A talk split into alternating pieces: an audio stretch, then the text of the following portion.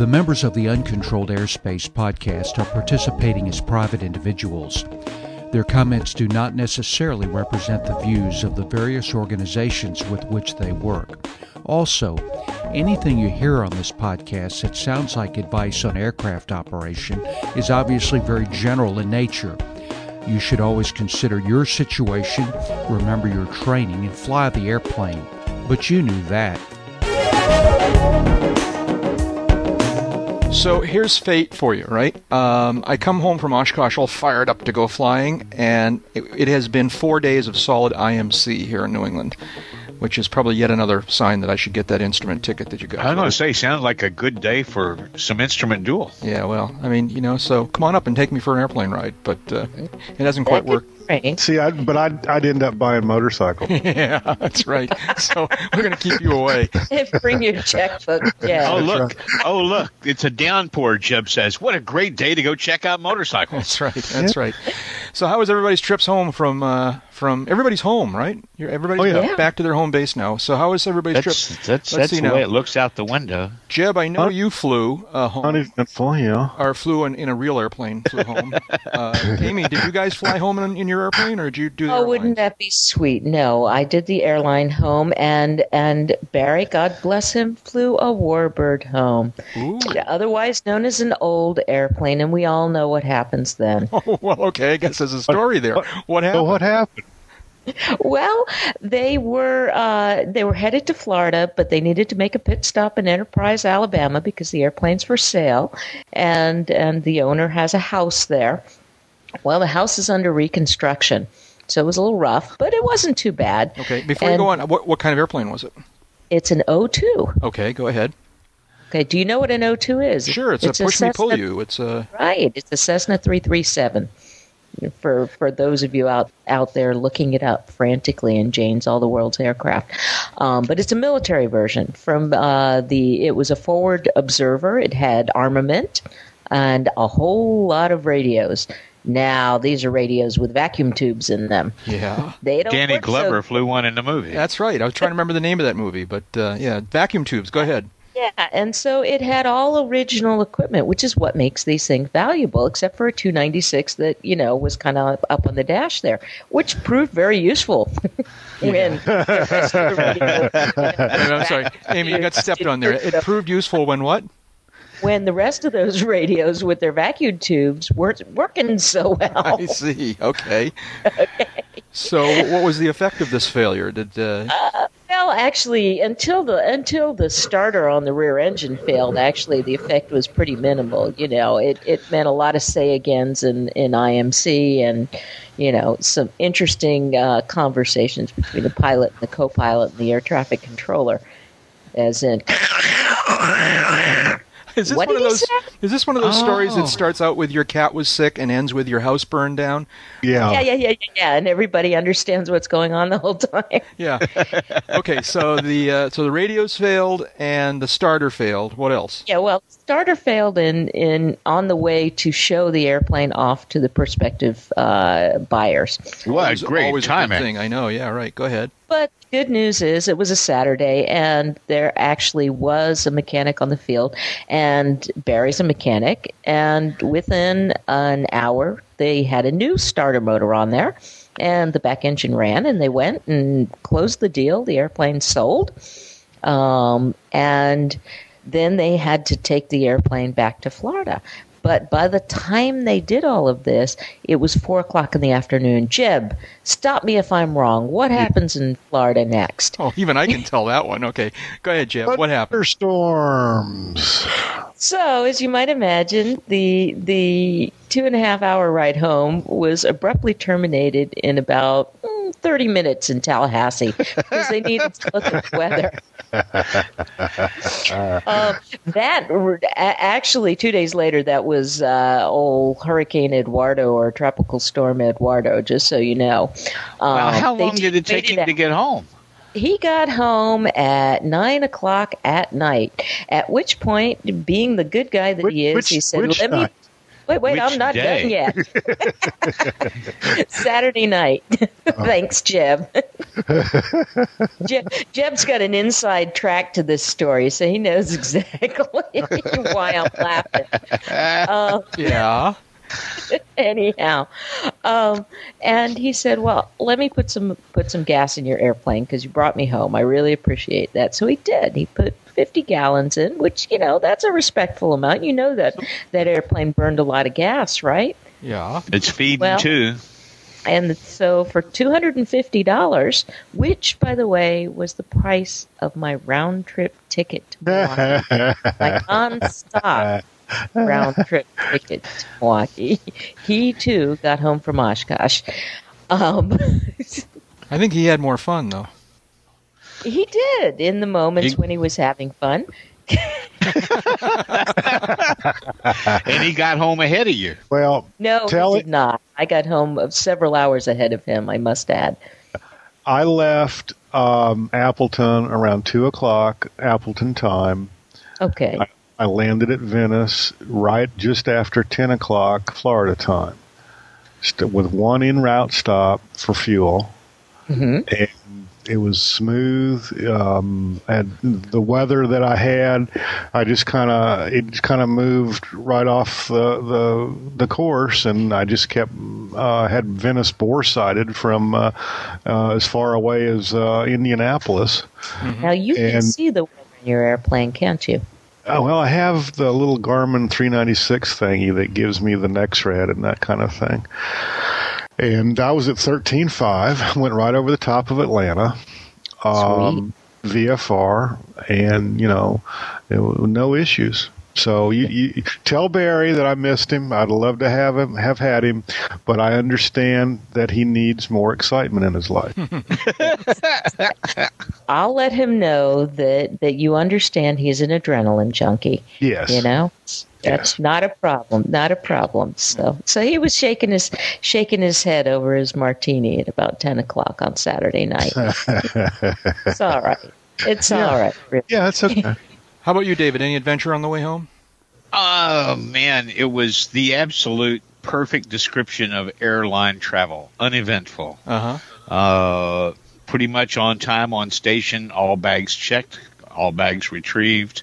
Uh, bumped into some old friends at Appleton and some different old friends at Minneapolis.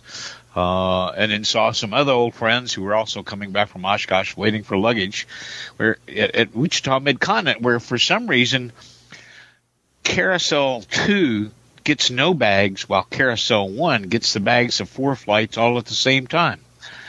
It is an extraordinary party around the baggage carousel. you know, you see people that come in from three different hubs and four different airlines. So, uh, uh, yeah, it was just a walk in the park. Uh, and you know, late enough in the morning that after our little, uh, which Jeb and, and Amy missed, our little farewell get together breakfast at the International House of Pilots. Uh, That's right. That's right. That is becoming a little bit of a tradition for us. Or I guess it's been a tradition. I've only joined It's- it in the last couple of years. It's it's been a tradition. I uh, I think I participated in that last year.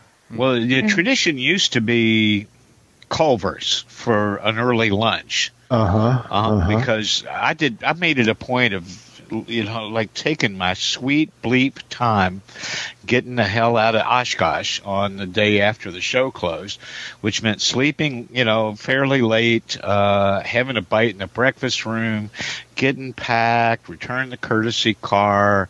Uh, or actually go to lunch and then come back, return the courtesy car. I was seldom wheels up before one o'clock, but that always got me into Wichita before five. Right. So uh, you know, and, and gave me a perspective from which to watch wherever the thunderstorms were, to Topeka or Emporia or you know over toward uh, Johnson County and Olathe, and, and was always at a nice comfy comfy altitude. Scoot right by Kansas City International, wave as I went by, and uh, slide right on into Augusta Muni. Uh, So this was a room with no view. It was just enough clouds up on up on high that you could see precious little going in. But had a neat captain. He let me kind of peek over his shoulder at Appleton while he was checking weather, and I'm going, uh, looks easy. And, uh, uh, you on your way home from Oshkosh? Yeah. Uh, unfortunately, riding with you. And by the way, don't be late because if that's a center line thrust airplane, and he goes, yeah, pretty much. I said, then we can go without you. That's right. I'm sure that was a confidence builder for him. The first, well, the first officer was already up there, so uh-huh. you know, uh, doing, uh, you know, doing a. How'd you like to get some PIC time, guy? Uh, I'll be your SIC, and now, off we go Dave, into the wild blue. Dave, tell the truth. Were you ready to go home? Uh, I was. Yeah, yeah. I was pretty much, pretty much ground meat. Uh, yeah. Well, you were by, pretty physically worn out. I, you you had a you worked hard. I mean, you always work hard, but uh, we could see you slowing down as the week progressed. But uh, yeah, but, it's just a it, it just gets a, a little more difficult to uh, make that five fifteen wake up uh, after about seven days of it, and you're still looking at three to go. Yeah, yeah. I mean, I've said this before. Oshkosh is like sex. You know, it's uh, it's. Uh, I never. I, I, can, I can how? never. I can how? never. How? Yeah, how? It's, it's uh, Oshkosh is going to AirVenture is like sex because uh, I can never get all I want, but sometimes I can get all I can stand, and. Uh, and when you get to take a break from it, you're not really sorry. Yeah, that's right. And someone said, and I and I wrote that on the board in the AirVenture uh, Today newspaper office one time, and someone added as a as a uh, a, a, a, subscript, a, a postscript, he wrote, uh, and afterwards you need a shower. Well, you know, there's always right, that, yeah. yeah. there's always that little bit of melancholy that comes from getting up in the middle of the night to go home in that yeah. other circumstance. Yeah. So, yeah, it, you make a good point. Uh, Yep. And yep. definitely got enough for this year. Yeah. My trip oh, yeah. home was much more mundane than you guys. I, I jumped in my rental car, and, and after 27 hours on the road, I, my telephone is ringing. That means I have to put a quarter in the jar. You want to know the irony Means of we my get telephone? to take a break. Yeah, hold on a second. Don't go away.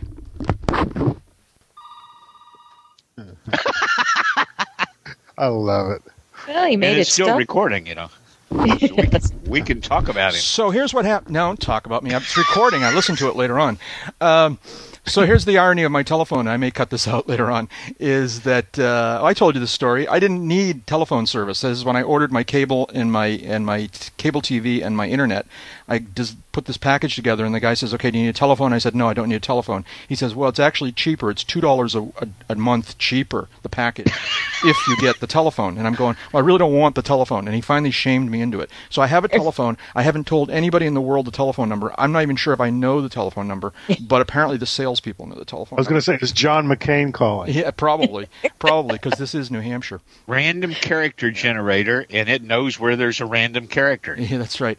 So uh, I took the mundane, uh, the mundane, most mundane of all of you uh, method coming home. I jumped in my rental car, and and about 27 driving hours later, I arrived home. Um, That's just insanity. Yeah, That's well, brutal. I actually, in this particular trip, I, I, stopped in the middle. I stopped to visit a friend in Michigan, so I spent the the night in Michigan and had a very very pleasant visit with a former roommate and his family, and that was nice. But uh, nevertheless, it is a long drive, and it always seems to be a longer drive going home than it is going to Oshkosh. I can but, just hear it now. Daddy, why does he smell like smoke oil? yes. That's right. Anyways, uh, before we move on here, let me say welcome, folks, to episode number 94 of Uncontrolled Airspace, the General Aviation Podcast. We're recording this episode on Thursday evening, August 7th, 2008. And uh, let me say hi to the gang that are here in the virtual hangar. Uh, one of those voices you hear is Dave Higdon. Dave's talking to us from Wichita, Kansas. Hi, David. How you doing? Ah, great, great. Every time I hear my name mentioned, I wake up a little bit more. Uh, yeah, back in the air capital of the world. Uh, got my uh, barley pops here, my feet up. Uh, am f- pretty much caught up on sleep, and am in awe of the fact that this is our fourth one of these in two weeks. Yeah, yeah, we're we're, we're cranking them out these days, aren't we? So. Uh, uh, also in the hangar is Jeb Burnside. Jeb's talking to us from Sarasota, Florida. Hi, Jeb. Hey, you Jack. Uh, uh, that money just keeps rolling in. We keep cranking these podcasts out. Yeah, that's right. That's We're just right. making the that's big right. bucks. yeah, that's right. Just rolling in it here. Um, right. Like so many people in aviation, we're making a fortune here. Right? That's right. That's right. Well, I'm just glad. I'm just glad everybody got home safe and sound. And yeah, and, uh, that's right. I, I was thinking about you as I was soaring over Atlanta at thirteen five, looking oh, down. right. looking All down right, at all right, all right. Put looking away the down at the salt. Put away the RJs. salt. And also with us in the hangar this evening is Amy Laboda. Amy's talking to us from Fort Myers, Florida. Hi, Amy. How are you this evening? Uh, we're I'm doing well. I'm uh, like I said, I haven't seen the sun since Bennington, Vermont. Um, A- A- Amy, Amy, It's pick up a here. It- and- the sun is here. throw it at Sarasota, would you? oh, and it was what I think the heat index was 99 degrees today. don't tell me this. I, I'm headed. You know this. I'm headed down there next week for about t- almost two I did weeks. Yeah. And, uh, my my the company I'm working for, they couldn't have sent me to Florida in January. No, Ew. they send me to Florida in August. So uh, That's okay. The ultimate irony was when I sent myself to Duluth in November, and and I had to stand there and say, "Who whose idea was this?" oh, right, Fine. I'm the editor. Of the whacking yourself in the forehead. And I am Jack Hodgson, and I am here back home again at UCAP World Headquarters in Dover, New Hampshire, Our Jack H. where we haven't seen the sun since I've been home. I really want to go flying, but I can't. Dark, dark gray clouds out on the horizon right now. We may get thunderstorms before uh, before the podcast is over. We'll see. That'll, that'll be doing different. Yeah, in your part of the world. yeah, because that's Not, never not happened. lately, before. won't be. Yeah. Anyways, we don't want to spend the whole uh, the whole uh, time this evening talking about AirVenture, but we just kind of quickly want to make a couple of other observations. And the first is that EAA has reported that uh, the attend- as we suspected when we were out there, that the attendance figures were very very good this year. Uh, they uh, let's see now. This is a story from uh, the EAA website. It's a funny story, by the way. I'm trying to find it. Here it is. Um, because. You know, I mean, I guess it's press in press release ease. It's written as if it was written by somebody else, but it's actually on the EAA website or on the airventure.org site. Attendance, attendance and other figures are coming in from the recently concluded EAA AirVenture Oshkosh 2008, and they're reflecting what EAA President Tom Poberezny said in preliminary reports on Sunday. This year's convention Coinky was another Oshkosh success that solidified the importance of EAA AirVenture to the aviation community. Okay, a Period, little bit, a little bit of uh, of uh, uh, horn tooting there, but but true, I think, for the most part. Um, the crowds were good, and uh, the numbers they're publishing are reflecting that. Yeah, no, they were. There, there, there was no question about it. And, um, you know, I think I know why. Why? Why? Well, because whenever there's really sticky, hard times, people tend to want to congregate together and think and talk about it. Yep. Uh, that makes very sense. true. Yeah, that Very makes true. sense. And then the other bit of uh, of Oshkosh news is just just to rehash this, but it's kind of a cool story. There was a there's a video report from Oshkosh that was done on CNN and is on their website, and uh, I think Dave called our attention to this. I don't know if you guys have all listened to it, but it's kind of fun.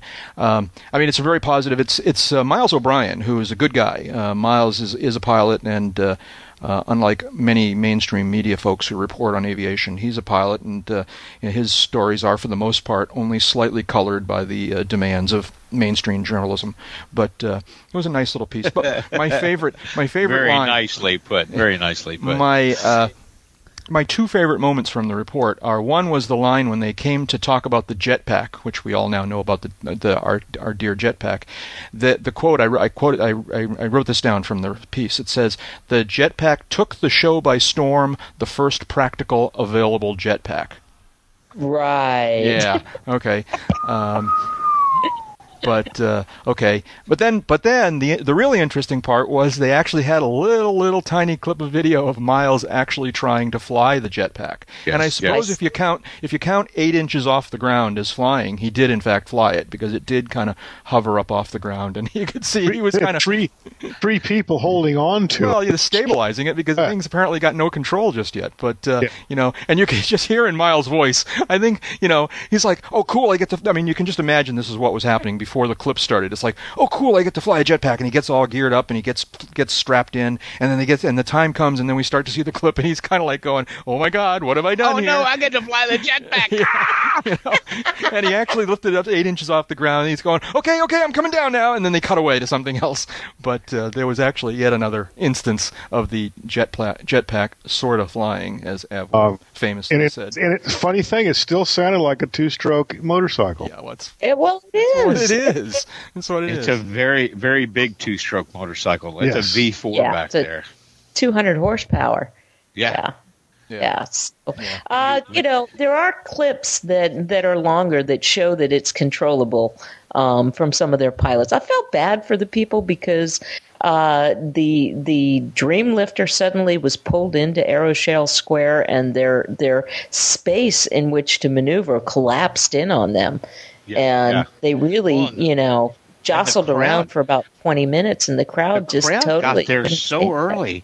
The Yeah. crowd got there ahead of the people designed to keep a big circle open. Yeah, And once the crowd started showing up, there was almost no way that those folks designed to keep a big circle open were moving that all backward. I mean, imagine trying to push backward a herd of about 15 or 1600 cats. Hmm. and, Well- and, and, and, and the food is that jetpack in the middle of that circle. Yeah. And Yeah. they're all wanting to get closer. Yeah. You know, we all made fun. All of this is true, but um, they're they're kind of a you know again a, a victim of their own success. If they hadn't PR'd this thing as a quote jetpack unquote, oh yeah. uh, they they wouldn't be as visible or as um, They wouldn't Uh, have gotten the uh, they wouldn't have gotten the expectations up the way yeah, they did. yeah, exactly exactly. yeah, yeah. yeah. so I still played. like I still like the Hooters hover machine, but that's That's right. Yeah. I, it's, it's a fl- I, I, I'm going to go with flying drum kit until you know, something something else. Anyway. but. That's enough Oshkosh. Uh, we're gonna have to for for those No, it's not. There's never enough Oshkosh. for those for those few listeners who aren't aren't all that interested in Oshkosh. Uh, that's that'll do it for now. We're gonna move on to some other things here, but uh, but uh, already already looking forward to next year. What's the phrase? Uh, Moving right along. Take a drink. Take a drink. So, Amy, what's the latest uh, on uh, on you, So, Amy, you and Barry's uh, RV10? Uh, how's it going? The RV10 has uh, 42 hours on it, something like that. wow.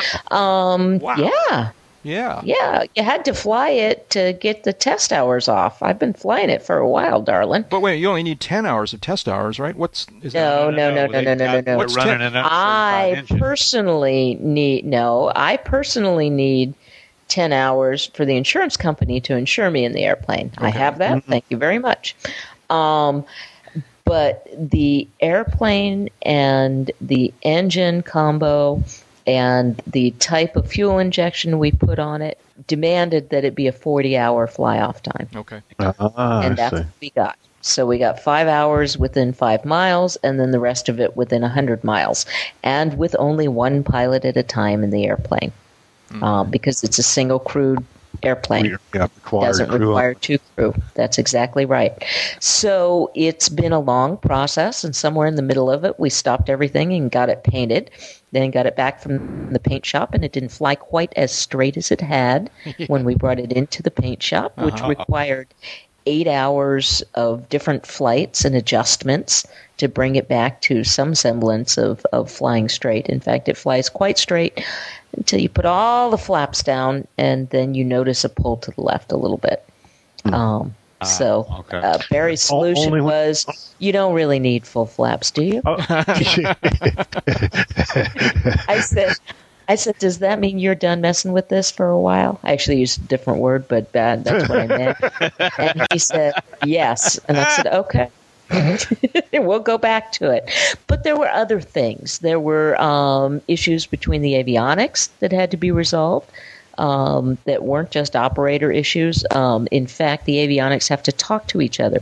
We have two Grand Rapids Technologies EFIS with re- totally redundant independent AHARs, and they had to talk to each other as well as to the um, Garmin GNC 300XL and the SL30 and the 327 transponder. So All there of was a this, lot Amy- of Amy, things in the panel. Go ahead. all all of, all of this this talking um, uh, back and forth among all the avionics. This is why God invented rubber mallets. Yeah, yeah, yeah, yeah, yeah, yeah. If Well, you know what the avi- you know what the avionics are saying about the pilots. yeah, I'll just leave it at no, that. go ahead, Dave. I want to hear this myself. no, you know it's really interesting. People think, "Up, you finished it, you fired it up, it's flyable, It's you're done." Yeah. And, Yeah. and and there's a whole lot more to it than being done. And Not, you know, not some, anybody that's ever built an airplane or a house or a car or a motorcycle.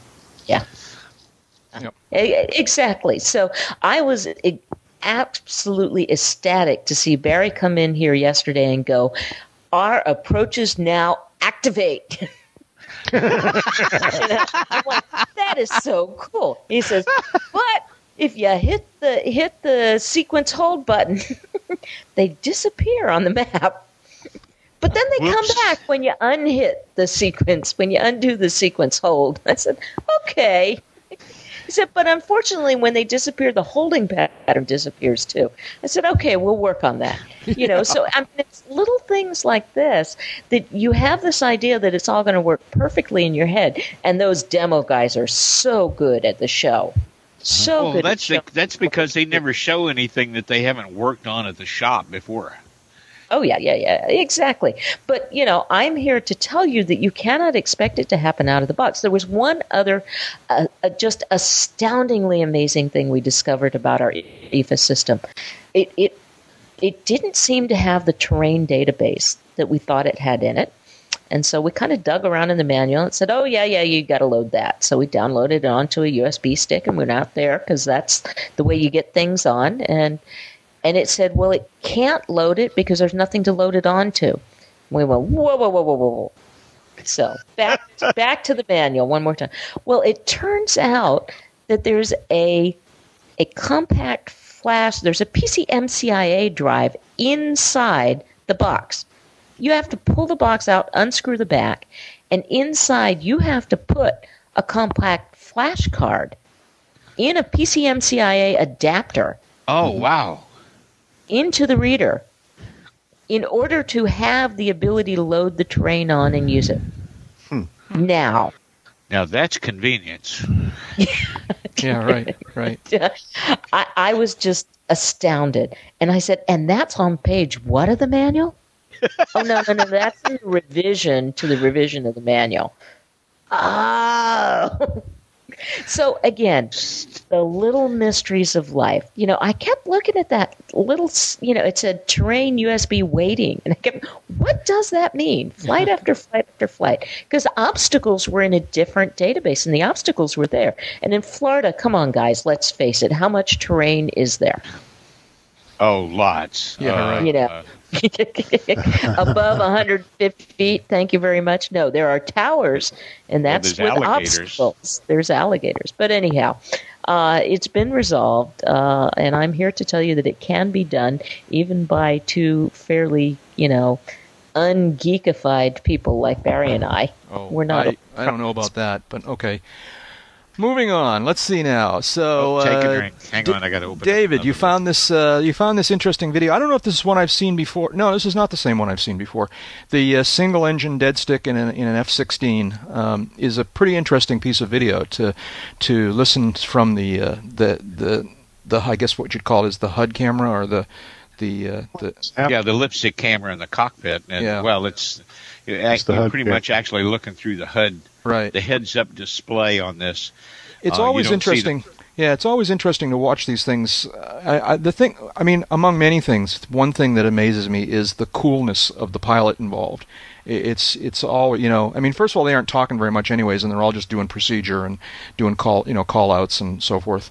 Um, and actually, the the wingman who was flying somewhere nearby and talking him through the whole thing was more worked up and excited by the whole thing than the than the actual incident pilot. I thought was interesting, um, but uh, you know, Jack, your legs don't shake till you're on the ground. Yeah, I would yeah. imagine. I, yeah, yeah. Um, yeah but it is it is a, a, a I, I put it up there because I thought it was a great little primer uh, for folks to uh, to see and hear on on the little things that you deal with, and and most of this stuff you're going to deal with regardless of what you're flying. You you you don't have to be an F-16 driver necessarily to do it, uh, and the benefit of having a wingman over there to handle some of that stuff, because from uh, past experience with engine outs the guy driving that little sled was getting real myopic on that touchdown spot out in front of him. Mm-hmm. Now he's got nice instrumentation that shows him about where that's going to happen, and it looks good for making the field, which is always a nice thing. Always a nice thing. oh look, I can make the field. Although I have to tell you, on short final, that little thing was on the ground short of the runway. I'm thinking, okay, it's probably because he's going to pull up a little bit at the end, but uh, Yeah, and if you carry a little speed into something like that, Yeah. You can make up a little bit for the you know for what otherwise looks like a shortfall. yeah, Uh, same way with getting over an obstruction. Uh, if you're looking at an obstruction, if it's uh, if it's clearly not going to get out of your way, You got to Uh, push. yeah, putting the nose at it and diving at the sucker like you're getting ready to mow it down with machine guns, and then timing your pull up. It's amazing how far a little momentum can be traded for okay. altitude. I, I think this falls into the category of, of things that you hear on this podcast that sound like advice on aircraft operation. Uh, maybe you ought to No, try that with a, with an instructor before you do it in real life. But uh, um, you really think Well, so? it's it's something visual though. Uh, it's something that they teach in soaring. When you're headed back to the ground, there's a spot on the ground, and this works with you know stuff with an engine too. There's a spot on the ground where you're uh, pretty much going to touch down that only gets larger. Mhm. It doesn't move relative to the nose of the airplane. What you're going to overfly appears to move towards you. What's going to come up short appears to move away. Right. So if you've got that tree line smack dab and all it's doing is getting taller, uh, give it a little extra energy, and I bet you you can carry that over the top. Uh-huh. It's been proven in the past by far smarter people than me. I'm a follower here, not an innovator. Uh-huh. I was reading a Uh, column in one of the magazines just maybe last night or recently about an interesting optical illusion when you are flying at the flight levels. This is uh, mostly applicable to airline pilots, but you guys that have your turbochargers and so forth can be way up there. And so here, let me see if I understand this correctly. When you are way up there, the horizon, which in other words is the line that is directly ahead of you, is actually above the the edge of the earth. All right, it's in the in the sky, so to speak. Does that make sense? All right. So what happens is that if you're flying along like on an airway, and there's another aircraft a thousand feet below you on the same airway in the opposite direction, because it will actually appear it will in fact be above the, the edge of the earth the so-called horizon all right? So it will look like it's above you because it's above the horizon. And as it gets closer it it actually the optical illusion is that it seems to be right at your level and then sort of then goes below you as it as it actually you know crosses paths with you and apparently I- and you can just imagine what a disturbing optical illusion this is that you see an air and this all happens very fast of course because you're closing at you know some thousand knots or more you know and uh, it, it just it's an interesting optical illusion that an oncoming aircraft that is in fact clearly below you will at first appear above you, then appear on your level, and finally appear below you. I've Yeah, not there's a- that. There was a mid-air collision um, in uh, Eastern Europe a few years back um, that was partially attributed to the similar phenomenon. Um, I mean, ATC called, you know, each each uh, aircraft is traffic to the other, and TCAS was involved, but one one of the crews deci- acquired the other aircraft visually and decided that something was askew because they could clearly see that this particular tr- piece of traffic was above them. And they descended and of course or, or vice versa. I don't I, I presume it was this way. And of course descended to the wrong altitude and then the two aircraft collided. Yeah. uh, and this was this was in the flight level so it was a long way down. Yeah.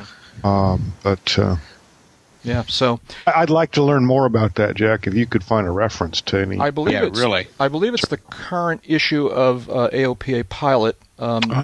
there, there was an uh, one of the columns was talking about um, the fact that we have such accurate like GPS navigation these days that people who are on airways that two aircraft on the same airway are exactly on the same airway, and so there's you know there's no randomness in there to to you know no fudge factor to kind of reduce the possibility of a collision. You know, I mean, and of course the most famous incident of this was the Brazilian airliner and the Embraer Exactly. Embraer, uh, you know, which were both on GPS, um, uh, inadvertently both on the same airway uh, at the same altitude in opposite directions. And the GPS autopilot stuff was so good that they were within a wingspan of each other. Boom, Mm-hmm. you know. So it was this column was talking about. Uh, I'll dig it out, but you may find it in the meantime. If it's in the current issue of AOPA Pilot, Yeah, it was one of those columns. Well, that it- was, it was It, it brings up one of those things that uh, can be kind of a shock to learn, and you know the even odd altitude, uh, according to your compass heading stuff, Mhm. is not fixed in stone from the controller's seat. Uh, it's not unusual for them to clear IFR to the wrong altitude. Uh, for their purposes, it's perfectly Sure. legitimate, and usually when they've got everybody in sight and getting good pings off of them, uh, you know, perfectly safe. well, they do it all, Uh, all uh, over Florida all the time. Oh, they Uh, do any, uh, anywhere, anywhere south of and including Jacksonville approach, you can expect to fly an altitude IFR anyway. You can expect an altitude that is uh, the opposite of what you would fly um, in the in, elsewhere in the lower 48. it's Um, happened happened to me around St. Louis. It's happened to me up Uh-huh. in Montana, uh, uh, and in weather nearing the uh, the Washington uh, approach area sure. in D.C. Uh, it's just all what works out for them. Yeah. it- And- Sometimes it's and it more can convenient really for them. unsettling the Sometimes first time it happens to you. sometimes it's more convenient for ATC. Sometimes it's more convenient for you uh, to fly an altitude that is that doesn't strictly comply. As long as ATC concurs, then you're golden. Yeah, Yeah. actually suggested it a couple of times, and they Yeah. gave it to me. Yeah. Would be willing to work for odd altitude. Yeah, that's right. Another interesting tidbit from this article was, and I hope I've got this right, uh, apparently for some time now, the vertical separation standard for uh, flying along the same airway was a thousand feet, and um, they're they're they either have or they're intending to increase that to two thousand feet because because the aircraft are tracking the airway so precisely. There were a lot of situations where two aircraft going in the same direction on the same airway but a thousand feet apart, the one that was lower and slightly trailing was getting stuck in the higher leading one's wake turbulence for long periods of time. What? That's what it said in the article. Huh. That's what it said in the article. Now, now we must be talking about a, a, a, a below the beginning of the flight levels here because they just spent a whole lot of money Right. and went to a lot of trouble with something called uh, RVSM to free up thousand foot increments in an area where they'd always adhered to two. I don't know. exactly right. And, in- and in any case, um, there's a real simple solution for the situations where the trailing aircraft, trailing and below aircraft is gets into the wake turbulence. It's called 10 degrees right. Yeah. Yeah. Yeah. Yeah. You go offset, you run a parallel. Yeah, line. I mean, and that's what I was talking about. But the the point it was making was that uh, is that the uh, the the GPS autopilot navigation has become so accurate now that there's all these weird side effects. And, Oh yeah, you know. I, I don't. I'm not Well, questioning that whatsoever. Talk about hitting uh, Ripon and Fisk. Sure. You got to be careful coming into those intersections because Mm-hmm. now everybody's trying to hit this very precise exact point Yeah. In Well, space. there seems to be instead of this habit around. of.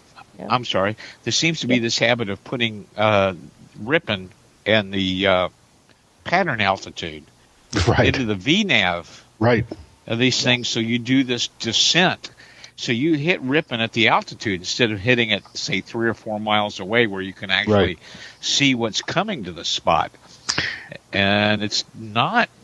I don't think that's a smart way to do it. It's not, and people don't start looking out the window until they hit Ripon, and and you know then it's like, oh my God, where did all these aircraft come from? Yeah, how come Uh, they're in my spot?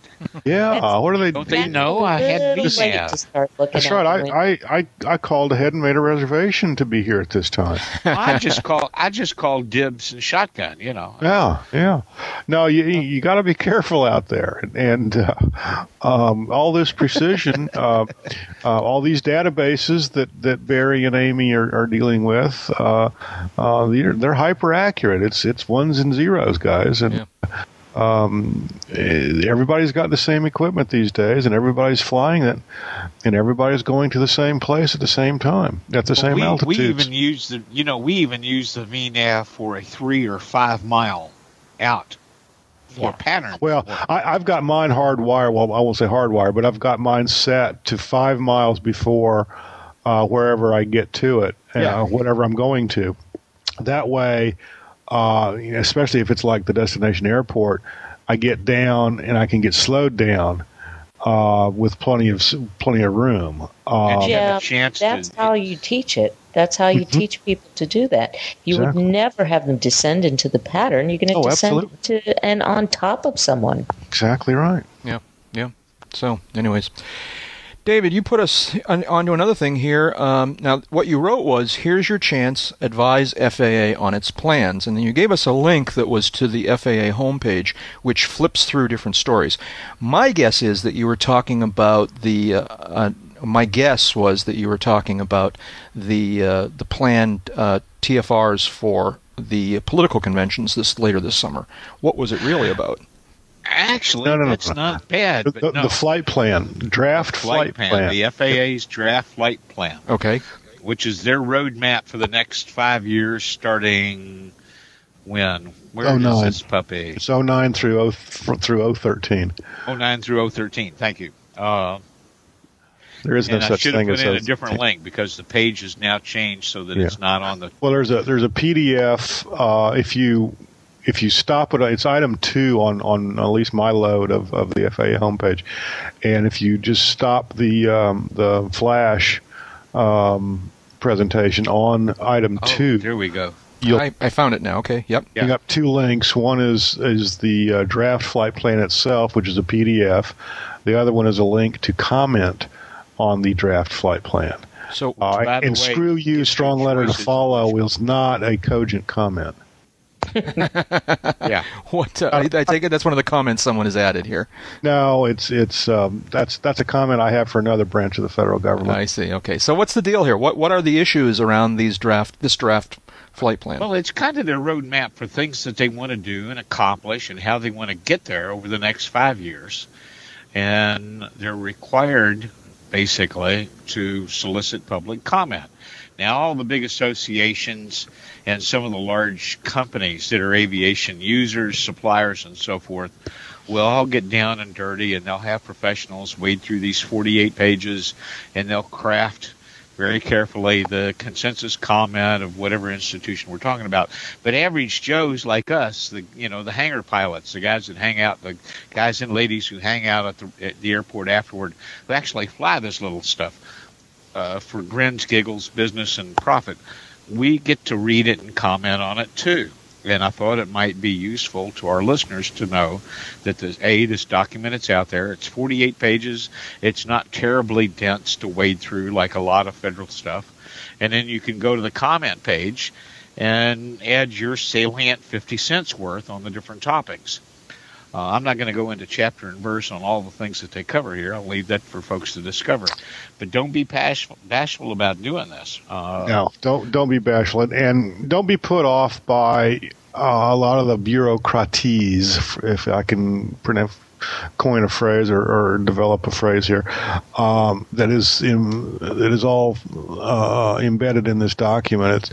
Uh, we're talking about um, the FAA. We're talking about uh, uh, uh, the federal government, and this is the way they do things. Unfortunately, um, I, I do wish that they would spend a little bit more time actually trying to implement um, things like increased safety and uh, greater capacity, rather than talking about it.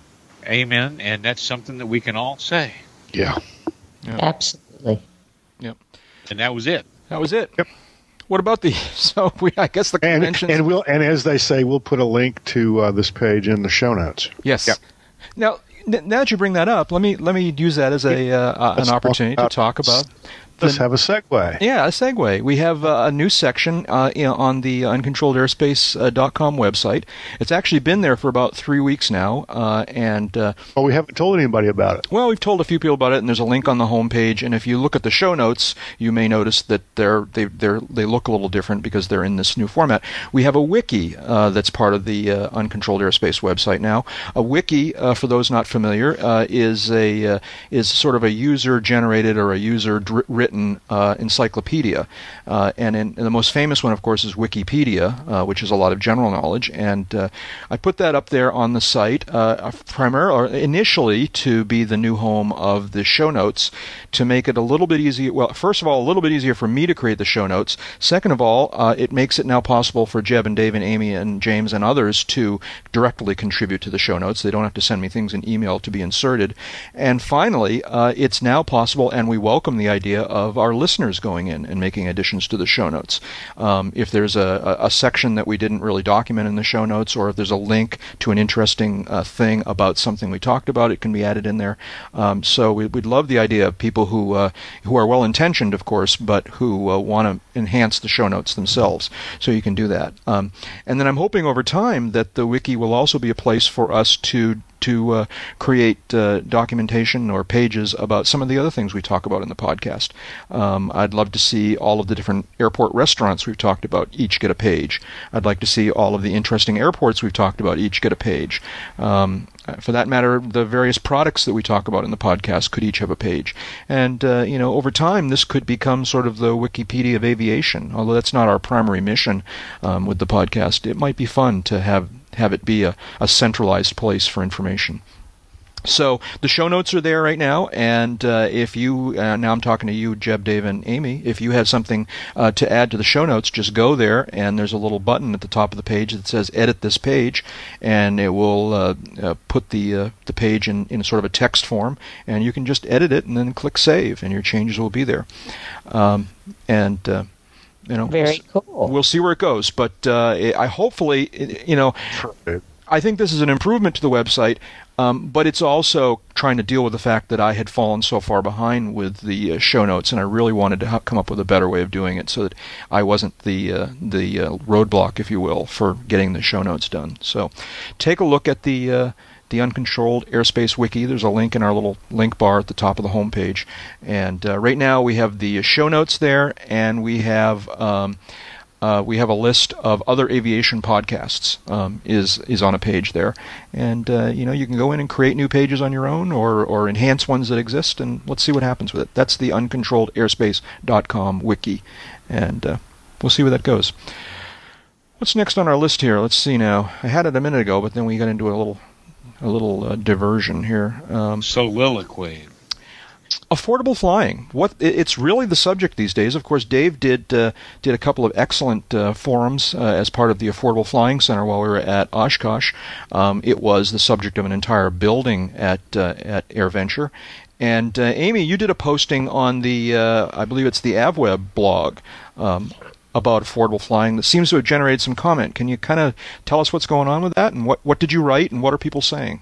Well, I actually I started it as a commentary about um, the building that EAA put together, and I was a little bit uh, disappointed in it. Only in that what was inside that building, for the most part, were inexpensive home builds and uh, LSA kits. And I thought, okay, fine. So what they're saying affordable flying is is um, an inexpensive way to get into flying. And I said, that's really a misnomer. Yeah. Because I didn't think that most people had come to the show looking for a $25,000 home built or less. I mean, there were some in there you could put together for $6,500. So, I mean, they, they, they really did a good job on that. But that's not the price of entry.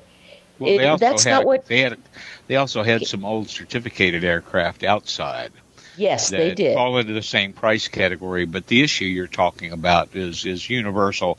It really doesn't matter uh, uh, under what paperwork the airplane's certified.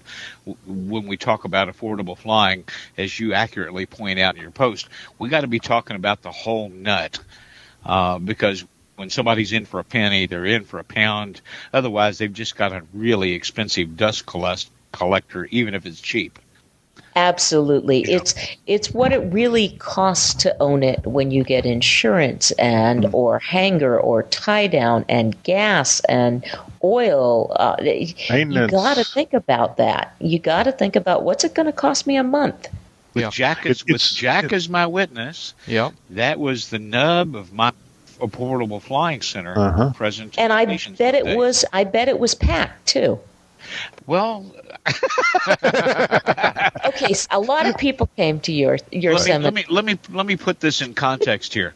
Uh, I heard from I heard from my hosts, uh, the folks that invited me, and uh, uh, a little more than 1,100 people sat through the different presentations that uh, occurred in the Affordable Flying Center over the seven days where there were presentations.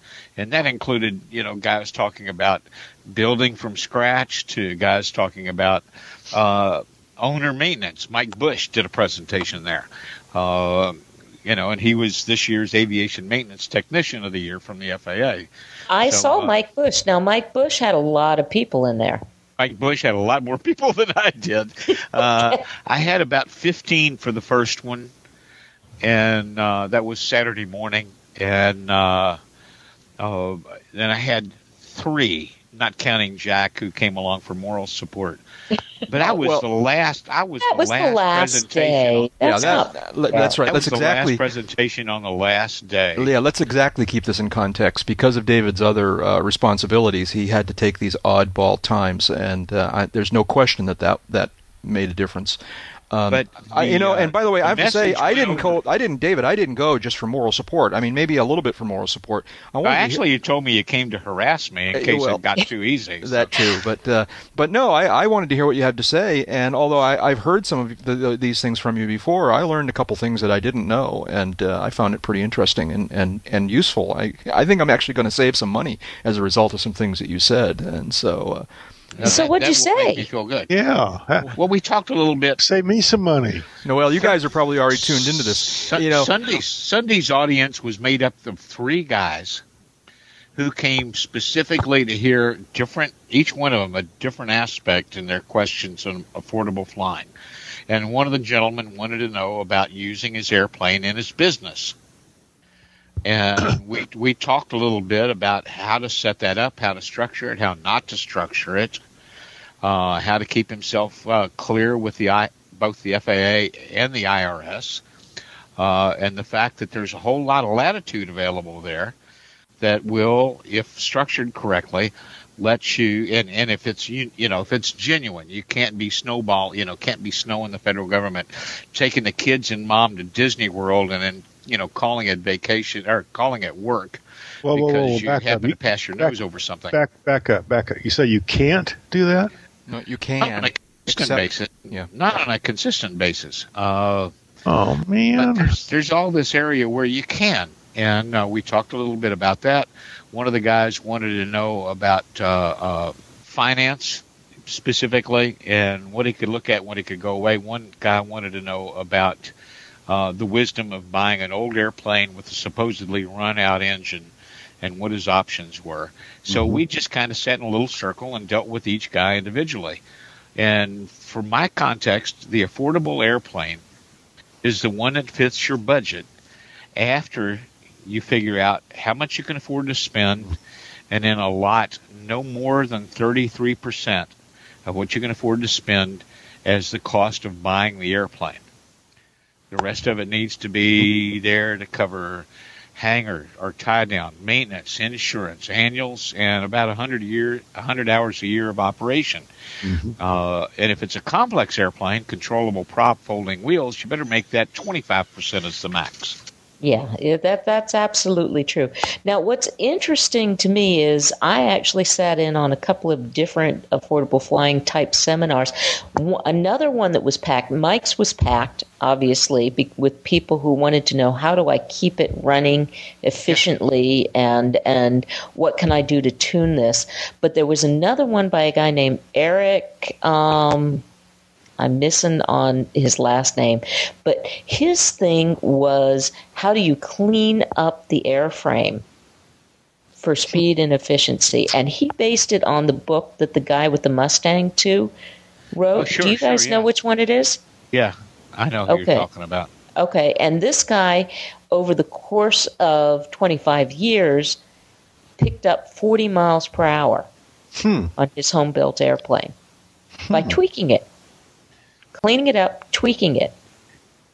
Well, there's a, a, a, there was an airplane sitting out near the radio station all during the show, uh, a Cherokee 140 that will go 160 miles an hour. Insane. Insane. Yes, you're absolutely right. But between illegal tweaks, little engine tweaks, and airframe tweaks, cleanups, uh, and mods, uh, improvements here and there, this guy's run this airplane up into a 160 mile an hour airplane full bore and about 145 to 50 mile an hour cruiser. Well, you know, when I put the wheel pants and the fairings for the gear legs onto my airplane, do you know how much I picked up? 10 knots. 13 knots. 13 knots, yeah. 13 knots, wheel pants and gear fairings. Hmm. When we did all the speed mods to our Comanche 180, uh, we picked up between we picked up about 11 knots. And we did more than that. We lowered the stall speed, lowered the approach speeds, and lowered the rotation speed on takeoff. So we not only got a faster airplane, we got, got an a airplane that was better on short fields. Yeah. Yeah. Yeah, that's incredible. All that little stuff pays off. Uh, you know, and there's been all this joke about inflating our tires to save gas. Uh, you know, and actually, you know, all that little stuff works on airplanes too, including inflating your tires. Uh, you'll get the right braking action. Your tires will last longer. You'll get off quicker because there won't be extra rolling resistance. On and on, little stuff like that. Keep we put this leading edge tape on the Comanche, this 3M rubberized tape on the leading edges and the vertical surface because it made getting the bugs off really easy. And after we waxed it in, it didn't ice up. It shed water. Uh, wow. It protected the paint. Uh, and I can't tell you we picked up a knot off of it or anything like that. But I can tell you when the leading edges were really bugged up like they get in the summertime, we were slower. We Yeah. were slower across the board and the stall speed went up. Yeah, that's exactly right. I mean, it, it, it's it's the simple stuff that will make the difference for you, and why not try it? Yeah. But, but the big biggest part of biggest part of my little presentation was that becoming a pilot, and owning an airplane, is as much a matter of will as it is Yeah. money. Yeah. You know, uh, and, and my favorite joke, my favorite anecdote, it's not a joke, it's real, it's a real scenario, is an acquaintance of mine who's driving around about a $65,000 SUV. Uh, mom's got about a $45,000 sports sedan. Uh, they've got a big boat that they use about six times a year and a little vacation getaway over on Table Rock, Table Rock Lake uh, over on the Arkansas Missouri border, and he looks me in the squarely in the eye and says, "Man, I'd love to get into flying. Uh, you know, I took lessons, but I, damn, I just can't afford it." Yeah. And I'm like, "I'm sorry, dude, but you know, I'm carrying a fraction of what you are in ancillary assets, and I can do this." Yep. But but I make it a choice. You got to make it a choice. It pays to get engaged in the lifestyle, get engaged in the community, because then it's a choice that's a lot more fun, a lot more interesting than just dragging the airplane out of the hangar to go someplace and pushing it back in when, when you're done with it. That's that's like owning a horse that you only ride to work and back and never have any fun with. That's right. Yeah. So I, you know, and, I just want to say that uh, I'm hopeful that uh, what EAA did at AirVenture this summer with the Affordable Flying Center is just the beginning of of what that will become in the future. Because I, I was, uh, although I'm I'm just totally behind them in trying in getting it started. Um, I was a little disappointed by what they what they rolled out for us too. Um, Well, they they got they got started on this a little bit late in Right. the planning curve. You know, it I was, was- post Sun and Fun when Right. this really got off the Right. ground. And so I, I was Uh, hoping to see more stuff, not only not simply about uh, owning and you know the the the expense of own, buying and owning your aircraft, but I was looking for things that would give people advice on on affordable flight training, on uh, affordable renting, you know, clubs and whatever. All right, I was looking for a lot more, uh, uh, the entire food chain, if you will, uh, of aviation, Oh, and, and, I'm yeah. I'm hopeful that that's that's in the future. Um, my- as a matter of my- fact, I had a couple of really interesting conversations with a couple of EAA officials who will go unnamed here, but uh, you may find us uh, in, in in the UCAP world getting involved with this as well. So you know, I'd I'd urge you to stay tuned on that regard. That Anyways. would be very cool. I would like to see like the CAFE stuff involved Mm-hmm. with it because I mean, who knows more about efficiency? Yeah, that's right. Yeah. So- Well, and, and, and the things that you mentioned, Jack, uh, affordable ways to get your pilot's license, uh, partnerships, clubs, uh, lease backs were all things that were in mine on Saturday oh, okay. that didn't come up with the crowd on Sunday because that wasn't on their radar screen. Right. Uh, we didn't go into great detail on any of these, uh, as much as we, you know, kind of touched on the the positives and not necessarily the negatives, but the things that may not be great positives uh, on each of those. Uh, little things like owning the airplane you take lessons in actually effectively lowers the cost of learning to fly. Yep. Yeah. You know, and, and it's not a dumb idea if you if you if you really got the bug and you're serious about it. That's right. Yep. Yep. Um, yeah, the, uh, if you've got the, the, the credit to do that, uh, or, or the cash, uh, you're, you're not going to lose any money on, on, you know, if you buy the airplane at the right value and you sell it after you get your training done within a year or so, you're not going to lose uh, any money on the aircraft, presuming you, you maintain it. Um, and you're, you're, keep in mind, anytime you rent from an FBO, yeah, you know, the, the debt service, the maintenance, the fuel, uh, all of that is built into uh, insurance. All of that is built into the rental fee, plus uh, a profit margin. Right. Uh, right. And so, as soon as you take that profit margin out, you're saving money. Right. Right. That's right. You're building equity in something you own. Mm-hmm. Uh, And like Jeb said, it can come back and go right back in Yeah. your pocket again. I, I don't doubt that it, that if it, that if you have the resources to buy an airplane, it oh. becomes cheaper in even the medium run. My concern is for all of the people out there who want to get involved with aviation who aren't able to bear that kind of a big expense up front and are but might be able even if it's more expensive in the long run might be able to do it a bit at a time. Um, and uh, that's what I was hoping to hear more resources for them. And anyways, I'm sorry. Anybody re- really need to say something final Yeah, because we got to move well, on. the- But one more point, and that is uh, just that uh, uh, discussion earlier in, in this conversation about um, you know the the fif- forty fifty thousand dollar SUV and the, the the lake house and the big boat and all that kind of thing. It it is a matter of choices. Um, you don't have to have the the thirty forty fifty thousand dollar car. Uh, and in fact, uh, it's probably a hindrance if you have an airplane because Thank you. uh, thank you. the air the airplane can can go further faster, uh, and and you will arrive much more refreshed if you're driving over you know if you're driving long distances. One of my uh, um, trips here from Sarasota uh, to uh, my family home in Georgia is five hour drive.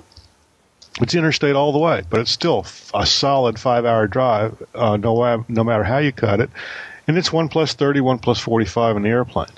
there you go. Um, um, so yeah, it's a matter of choices, but um, um, it, it's tough to do both. It's it's tough to have the the fifty thousand dollar SUV, and it's tough to have the fast airplane. Um, but um, you can have a little bit of both. you can have a thirty thousand dollar SUV and and uh, a twenty thousand dollar airplane. and and frankly, my RV has better specific fuel consumption than that Oh, Cadillac absolutely. Escalade. Absolutely.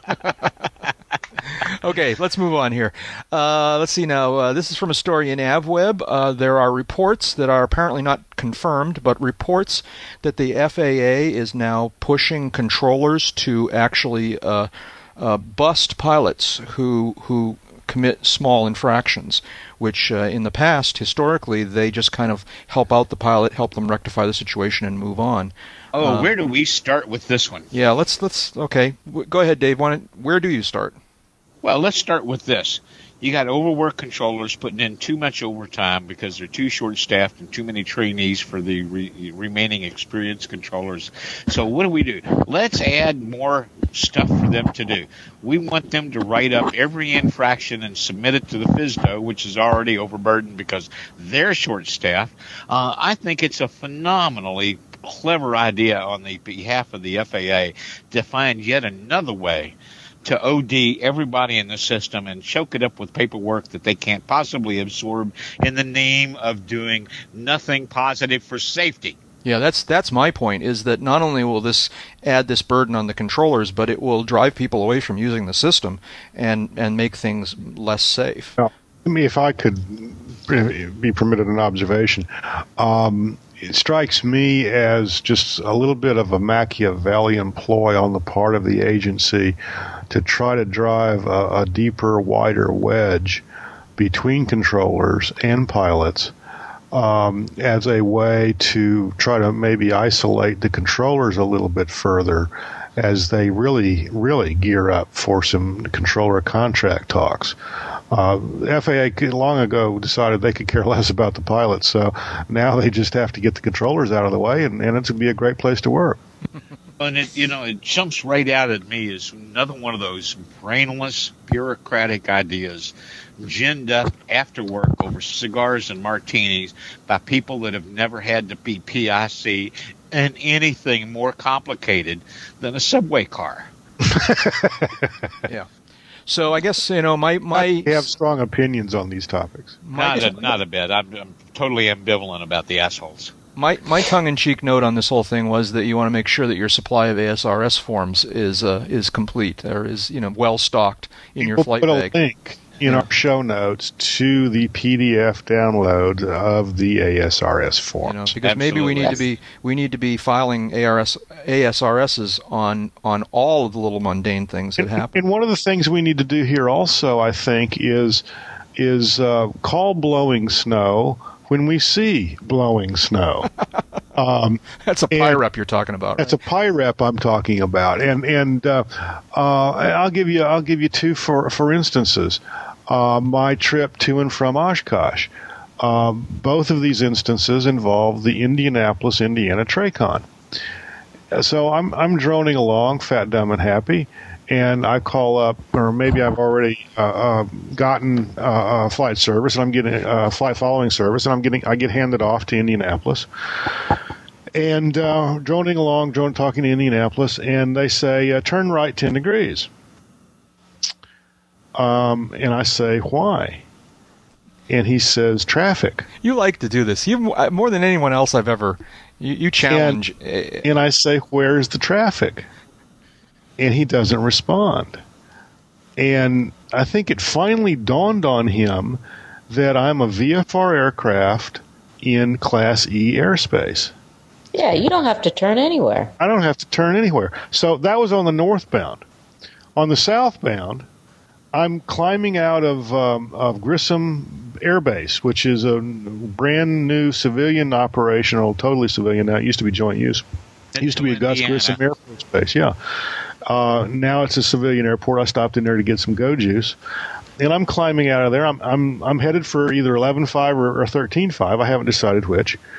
Uh, and I'm out of like 6,500 or something like that, and I'm uh, get hand, get handed off to Indianapolis Tracon, and Indianapolis, you know, radar identifies me and says, "And um, uh, stop your climb at 8,500." And I said, "Why?" No, wait. Are you on on uh, IFR plan or I'm VFR? VFR. Okay, VFR. go ahead. Flight following. There's okay. there's not yeah there's not a cloud you know within 100 miles of it. Okay, I just wanted to get this straight. Go ahead. So he he said he said he says stop your climb at 8500. I said, "Why?" And he says, "Airspace." And I'm looking at the 530, and I'm you know, I'm like, "What airspace would that be, sir?" And I never get a response from that. And eh, my my only conclusion, you know, and I've never had this problem in any of the other facilities. And Atlanta sometimes can be notorious for giving VFRs the runaround, or certainly giving FLIBs the runaround. And I go sailing right over the top of Atlanta, and they're happy as a clam to have me there because they don't have to deal with me down low.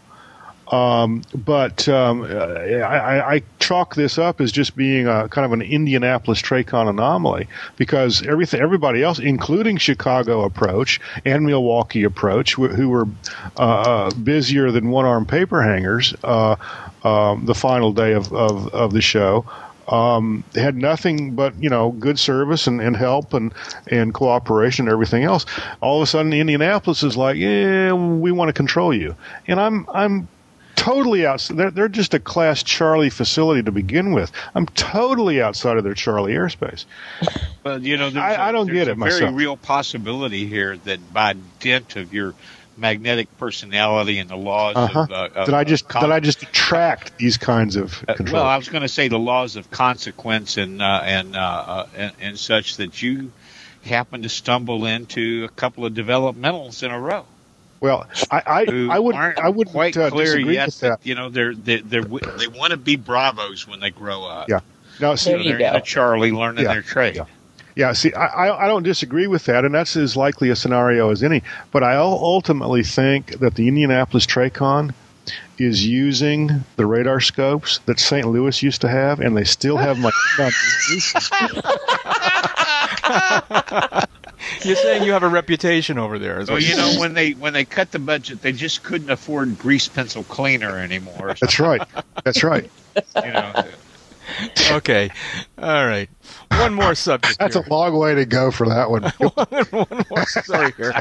So, David, tell us about the uh, GAMA report. What's the story here? Well, financials have been trickling in for the last two or three days. Individual companies, uh, second quarter slash uh, first half, and, and and a lot of it looked pretty good. But then GAMA uh, dumped out their mid-year numbers today. Now, GAMA is the General Aviation, General Aviation Manufacturers. Manufacturers Association, the trade group for the major plane makers. And lo and behold, everything is still down a little from last year ex- on the piston side. Uh, and billings are at a new record level. But I go looking through the details here, and second quarter shipment by the piston plane makers were considerably better than the first quarter shipment Uh-huh. by, by plane makers here. It's a little bit shocking. I'll give you a couple of examples. Uh, Cessna delivered 226 piston singles. I'm sorry, 226 airplanes in the first uh, quarter. They delivered 352. Uh, and I should have broken this down by uh, piston airplanes. So let's jump to a piston only. Cirrus Design, 76 airplanes first quarter, 163 Whoa. in the second quarter. Yeah. Uh, Diamond, 101 first quarter, 110 second quarter. Uh, oh, there was one here that just floored me. Now, do you think this American is notable? American Champion Aircraft, American Champion Aircraft, delivering variations of the old uh, uh, Citabria, Decathlon line. 11 airplanes first quarter, 17 second quarter. Mhm. and even Mooney, which uh, seems like they're constantly uh, um, trying to stave off uh, Chapter 11 or, or something like that. Uh, in the first quarter of 08, uh, sold 13 airplanes. The second quarter sold 20. Yeah. Now, uh, now you think this increase is notable because, uh, a, because second quarter is traditionally not be- better, No. or just because you think the No. economy's getting bad and it's interesting that anything gets better? well, when I- the uh, when The, the, la- first the, the latter, as far as I'm concerned. Yeah, when the first quarter reports came in, piston deliveries were down about 25%.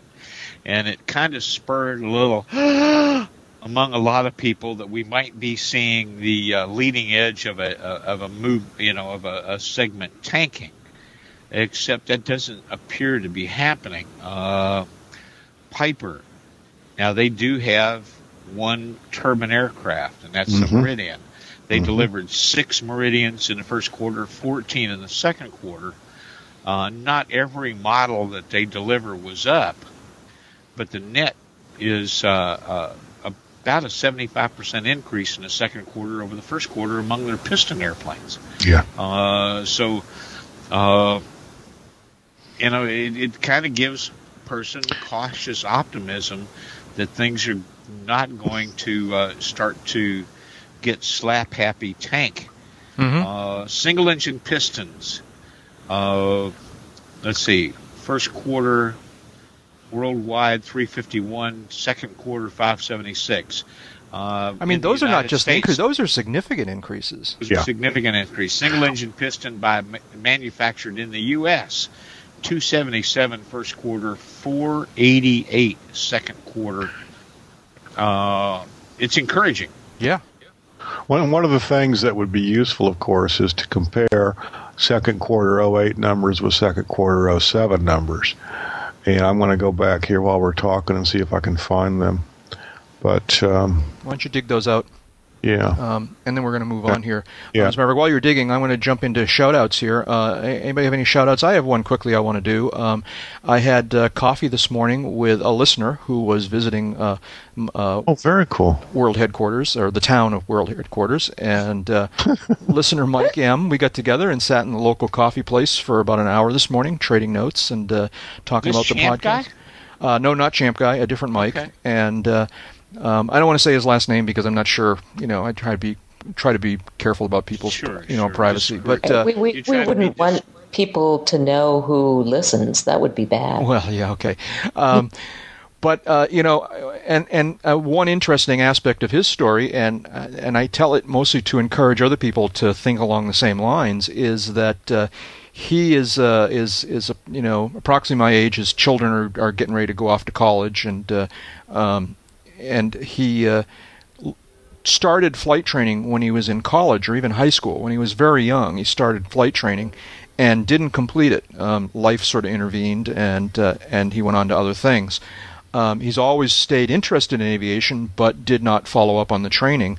And, and it's only in the last year or so um, he's gotten more and more interested again and rediscovered his, his passion for aviation and has resumed his flight training and is in the midst in the midst of the uh, in the process. And uh, I, I think that's very cool. And I you know I, I urge people to to you know re rediscover their their love of aviation and uh, and dive back into it and uh, don't put it off. It's like Dave said, you know, buying an airplane. I think it's also true of learning how to fly. It's it's as much a matter of will as it is finances.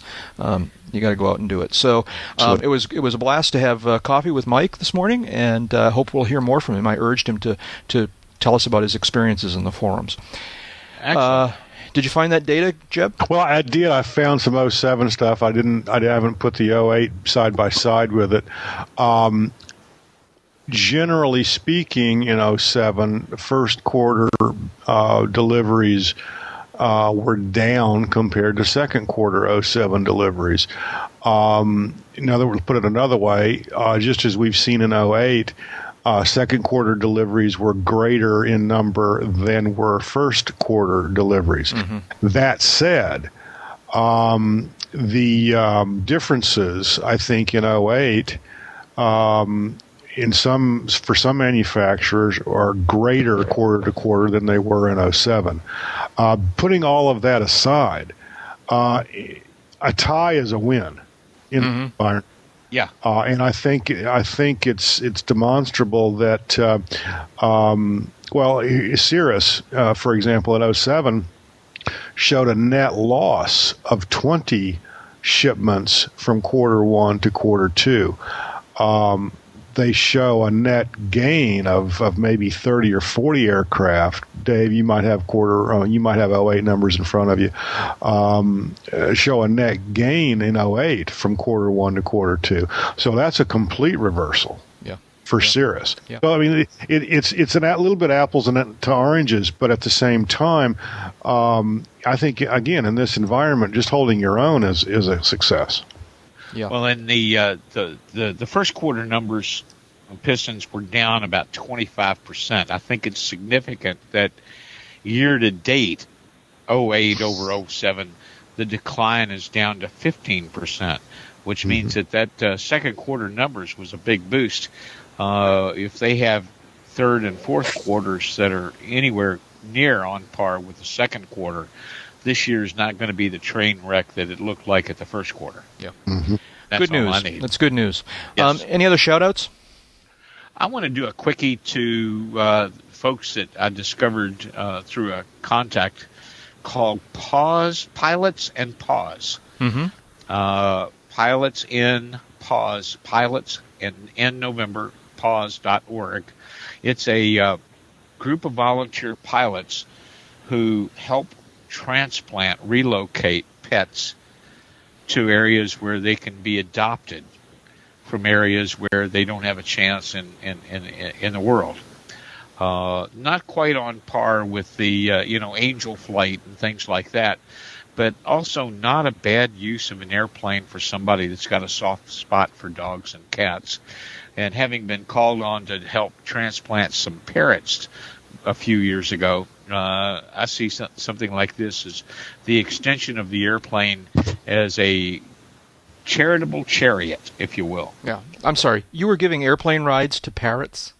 I was asked to help relocate some parrots uh, that were in need of veterinarian attention from where they were, where no veterinarian was skilled in their needs, to someplace where they were. How were See, these? that would Yeah. that would be, I think, a bad thing because I because want to know what kind of passengers they were. because the, what you're going to do is you're going to get a long bunch of parrots who are going to start uh, mimicking Dave Higdon. and the moment, the moment we have more I- I can- I can for see the Dave downside of that myself. language and Voice, That's just sick.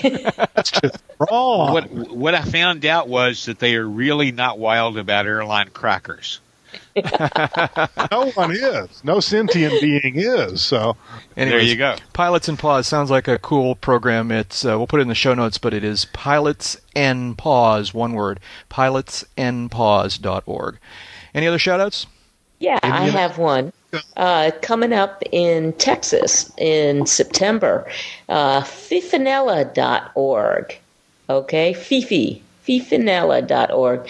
They're going to do a fly out to Avenger Field for the last WASP reunion. Oh, yeah. Oh, how cool! Yeah, so this is this is something people should really look up because I think this is going to be a, an an occasion, and we you know we just lost another wasp uh, right at Oshkosh, uh, Margaret Ringenberg, and uh, she was 87 years old. God bless her. She just didn't get up in the morning, and you can't do better than that. You know, to go go at a great air show like that, and in a nice go to sleep and not wake up. But the thing of it is, is these ladies are getting up there, Yeah. and uh, this is your last one of your last opportunities to uh, hear what really happened. So I'd throw that one out in the pot. Fifi Nella, fifinella.com. Very cool. Dot org org. I found it. Fifinella. Wait a minute. I think I found the right thing. Maybe I didn't. Let me try org. Anyways, we'll put Yeah. the proper one in the show notes here, but uh, I'm going to try org and see what we get. No, it redirects to com, so it must be the same thing. Um, yeah, the WASP family address change. okay. Um, great. Any others, Jeb? uh, Indianapolis Tracon. Special Wave place in go your by, heart. baby.